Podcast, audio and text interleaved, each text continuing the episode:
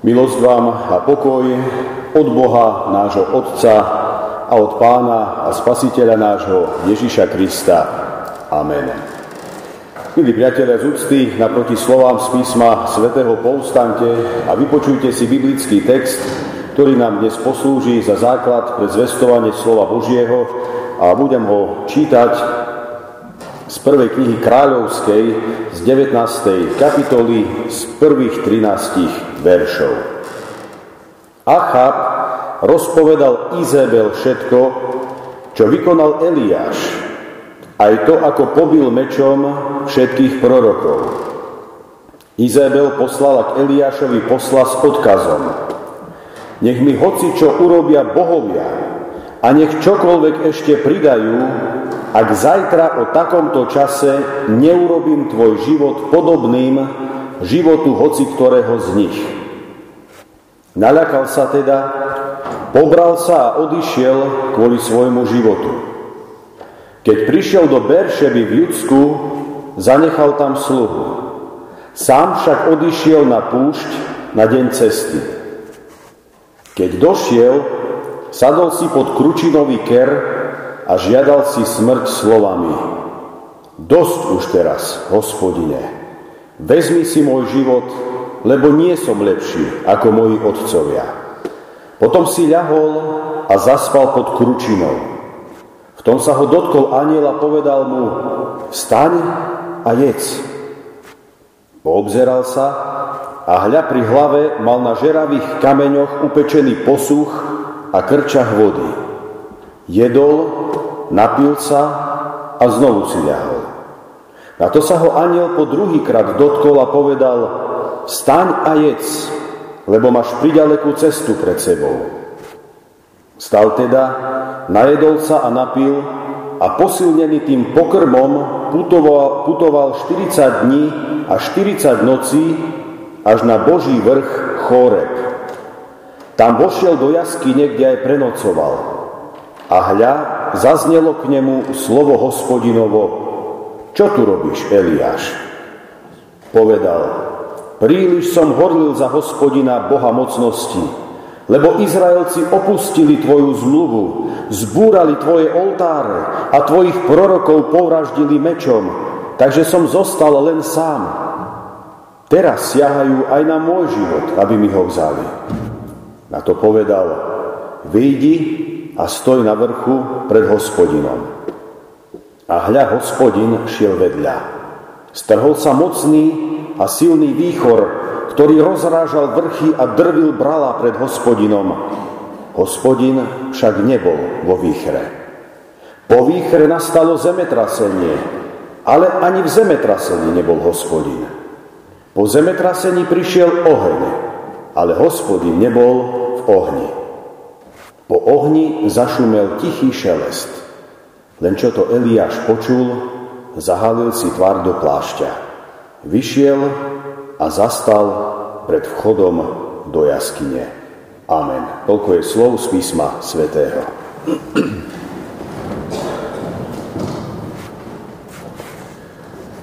Milé sestry, drahí bratia v pánovi, život proroka Eliáša je dozaista jedným veľkým dobrodružstvom viery v hospodina, dôvery v jeho starostlivosť, je takisto veľkým príkladom poslušnosti voči hospodinovým príkazom, ako aj vernosti voči Bohu Izraela.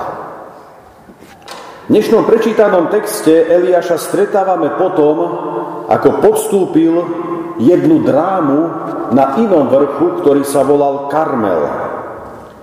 Práve na tomto vrchu sa totiž odohrala, dnes by sme povedali, náboženská bitka, respektíve náboženská vojna. Išlo o to, kto je pravým, skutočným a jediným Bohom.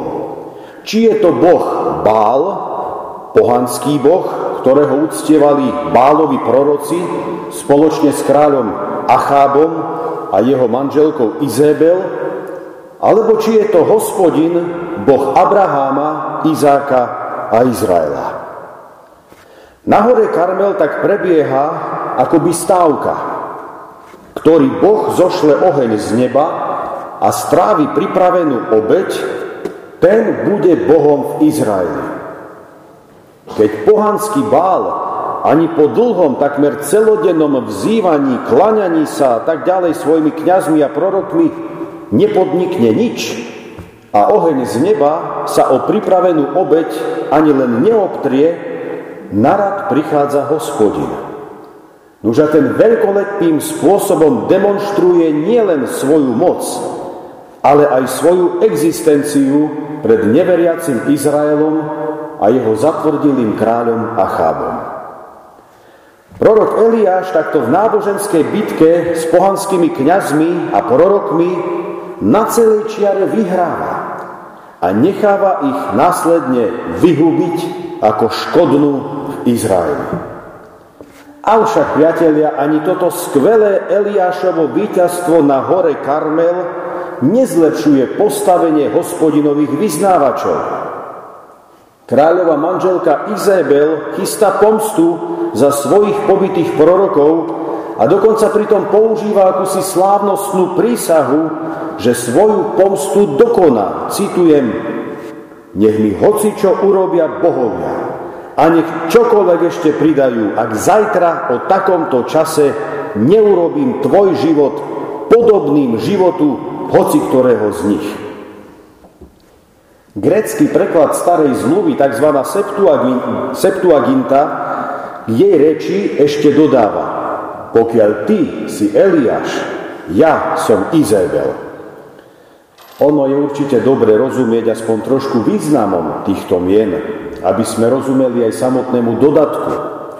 Zatiaľ, čo Eliáš znamená môj Boh je pán, Izabel znamená Bohom, respektíve tým pohanským bálom, povýšená. Ako by tým Izabel chcela Eliášovi povedať, no veď zajtra uvidíme, kto z koho. Bratia a sestry, Eliášovi sa zdá, že celé jeho úsilie bolo zbytočné a márne. Výsledkom jeho víťazstva na hore Karmel je opäť len útek, samota, frustrácia a boj či strach o holý život. I na neho potom všetkom prichádza akási slabá chvíľka, v ktorej si zúfa a žiada hospodina o smrť. Pripomína nám v tomto možno iného proroka Jonáša, ktorý tiež podobne frustrovaný si žiada zomrieť.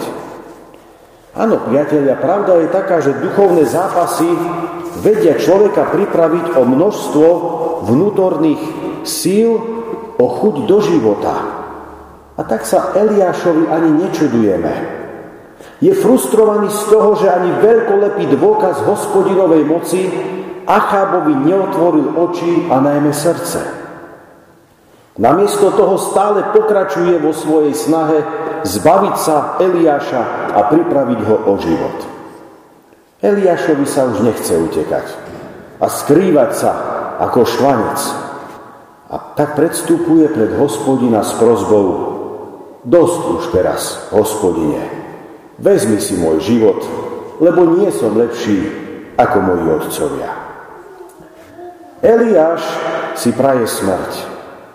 Vníma to tak, že zlyhal. Takýto život viac pre neho nemá zmysel. Bratia a sestry, koľkokrát sme v podobnej situácii, koľkokrát sme sa v podobnej situácii ocitli aj my sami. Nadobudli sme silný pocit, že celé naše duchovné úsilie neprineslo dokopy nič. Naše deti neputujú až tak intenzívne v našich stopách viery a naše vnúčata možno ani toľko.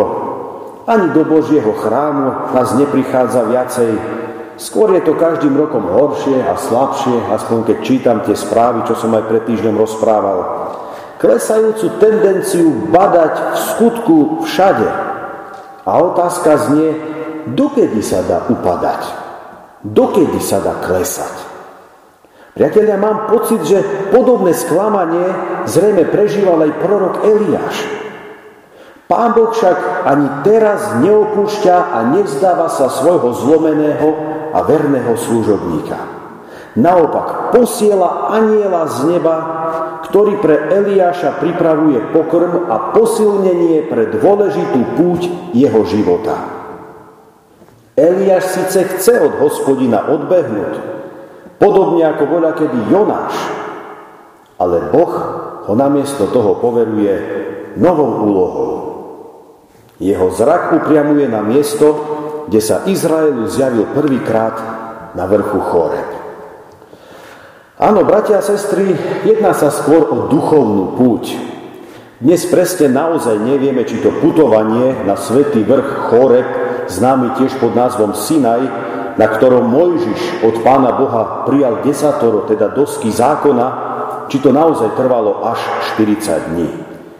Je to zrejme skôr symbolika, že tak ako Mojžiš predtým pobudol na tomto vrchu v Božej blízkosti a prítomnosti 40 dní, tak ako Ježiš neskôr sa postil 40 dní, aby v Božej blízkosti načerpal silu pre svoje verejné účinkovanie, taký Eliáš, udavený a sklamaný zo služby, potrebuje intenzívne prežitie Božej prítomnosti, akýsi duchovný reštart. Pravdepodobne, tak ako aj na iných miestach písma, sa teda jedná skôr o číslo symbolické, ktoré nám chce povedať, že Eliášovo putovanie malo skôr duchovný rozmer. Nešlo nejakú púštnu turistiku. Išlo o to, aby svojho zlomeného služobníka hospodin nanovo naštartoval, posilnil istotou svojej blízkosti a prítomnosti. Zdá sa, priatelia, že podobné uistenie o Božej blízkosti, prítomnosti, o Božom záujme o nás, o Božej pomoci, sprevádzaní a ochrane potrebujeme my všetci aj v týchto dňoch, keď problém koronavírusu už akoby postupne sa zmenšoval, aj sa vytrácal, aj médiá tomu už nevenujú až toľko veľa pozornosti. No na východ od nás tu máme nový vojenský problém, do ktorého akoby sa naši oficiálni štátni predstavitelia priam hlúpo, ľahkovážne a nezodpovedne hrnuli. Napriek všetkému dnes predsa len mocne veríme, že Pán Boh je tu s nami. Že stojí dnes pri nás, ktorí sme takí krehkí, na živote ohrození, tak ako stali voľa kedy pri svojom služobníkovi Eliášovi, ktorý tiež bol na živote ohrozený kráľom Achábom a jeho manželkou. A tak sme, sestri a bratia, svetkami úžasného divadla, v ktorom jednotlivé prírodné živly predvádzajú svoju silu a moc ale hospodin v tom nie je. Nie je ani v búrke, ani v zemetrasení, ani v ohni. I keď práve takto sa hospodin Izraelu zjavil počas odovzdania zákona na hore Sinaj Mojžišovi. No všetko to boli len sprievodné znaky Božej prítomnosti, ale nie Božia prítomnosť samotná. Po ohni zašumel tichý šelest počujeme v prečítanom biblickom texte. V tej chvíli Eliáš s hlbokou istotou vie, tu je, tu je Boh. Pravá podstata hospodinovho bytia je ukrytá v jeho slove, ktoré možno započuť iba v tichosti. To je to tiché klopanie na dvere nášho srdca, o ktorom čítame aj v poslednej biblickej knihe Zjavenie. Citujem, aj ja stojím pri dverách a klopem. Ak niekto počuje môj hlas a otvorí dvere, vojdem k nemu a budem stolovať s ním a on so mnou. Drahí priatelia, Eliášov celý obraz o svete, ale najmä o Bohu, ktorý si počas života pestoval, sa v tejto chvíli rúca ako domček z karát. Musí pochopiť, a najmä sa vnútorne stotožniť a prijať to, že hospodin nie je ani v hromobití, ani v ohni. Neprejavuje sa ani ako víťaz v náboženskej vojne, ale prichádza k človeku v tichom, pokojnom vánku. K tomuto poznaniu sme dnes pozvaní aj my. K poznaniu, že Boha nerobí Bohom to, že všetko okolo seba zvalcuje, vyvolá strach, obavy a tieseň. Boha robí Bohom to, že On už má plán. I keď my ho ešte nevidíme, ani o ňom netušíme.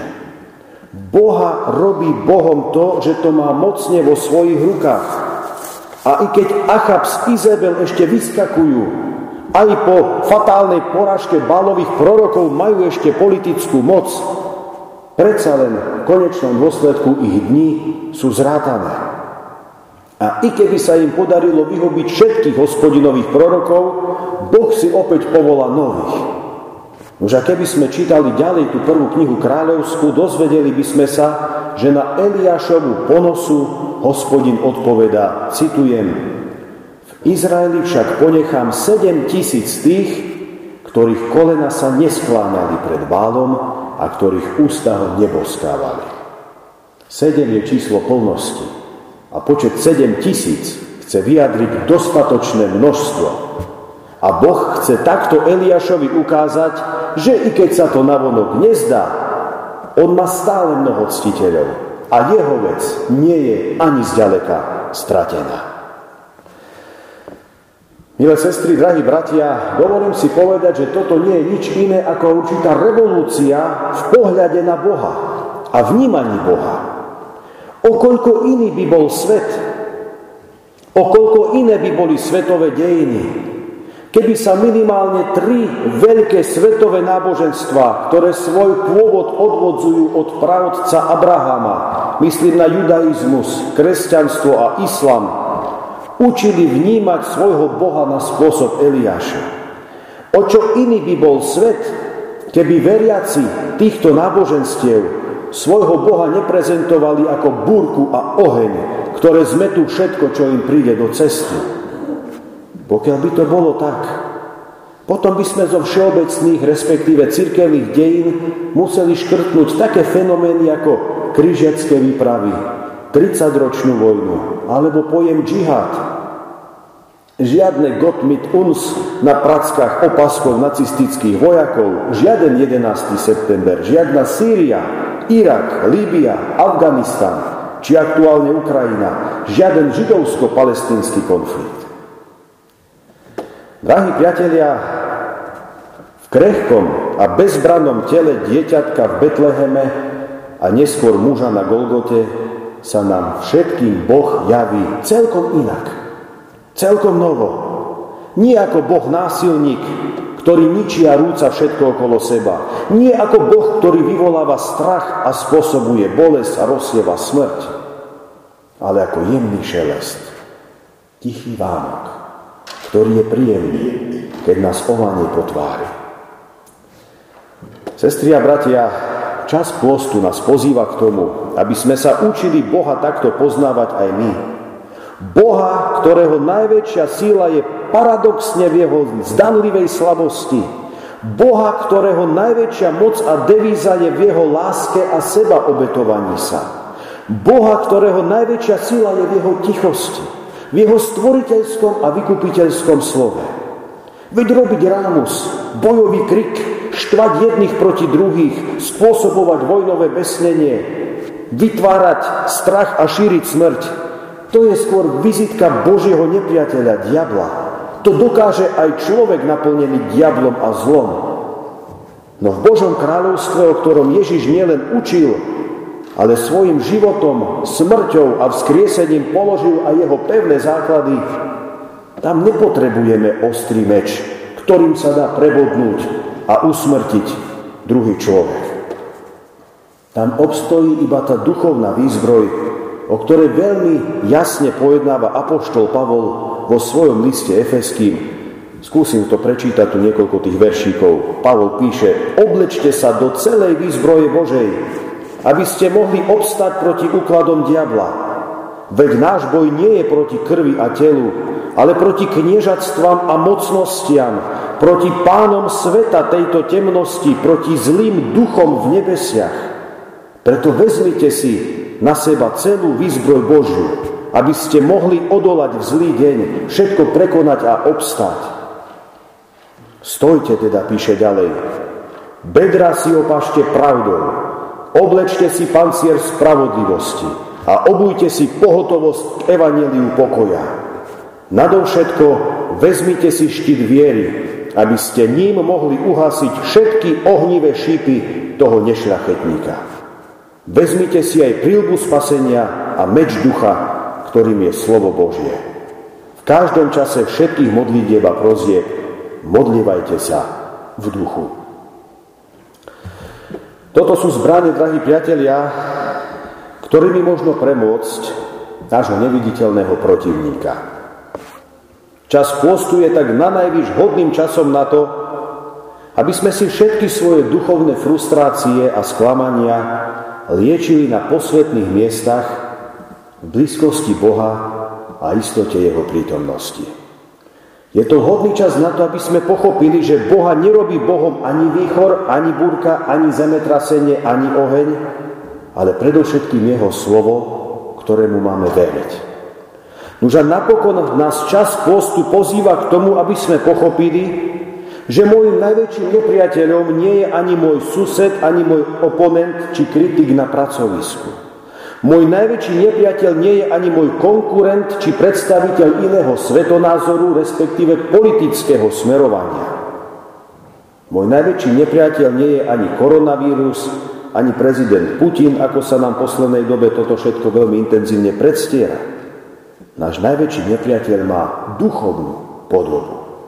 Preto aj Pavol píše, náš boj nie je proti krvi a telu. To znamená, náš boj nie je proti človeku, ale proti kniežatstvám a mocnostiam, proti pánom sveta tejto temnosti, proti zlým duchom v nebesiach. Skúsme na toto nezabúdať. Ani v týchto zvláštnych pohnutých dňoch, kedy sa viera v Boha a dôvera v Neho prípade mnohých preskúša. Kiež nám dá náš Otec nebeský silu, aby sme všetci i v tejto skúške obstáli. Amen.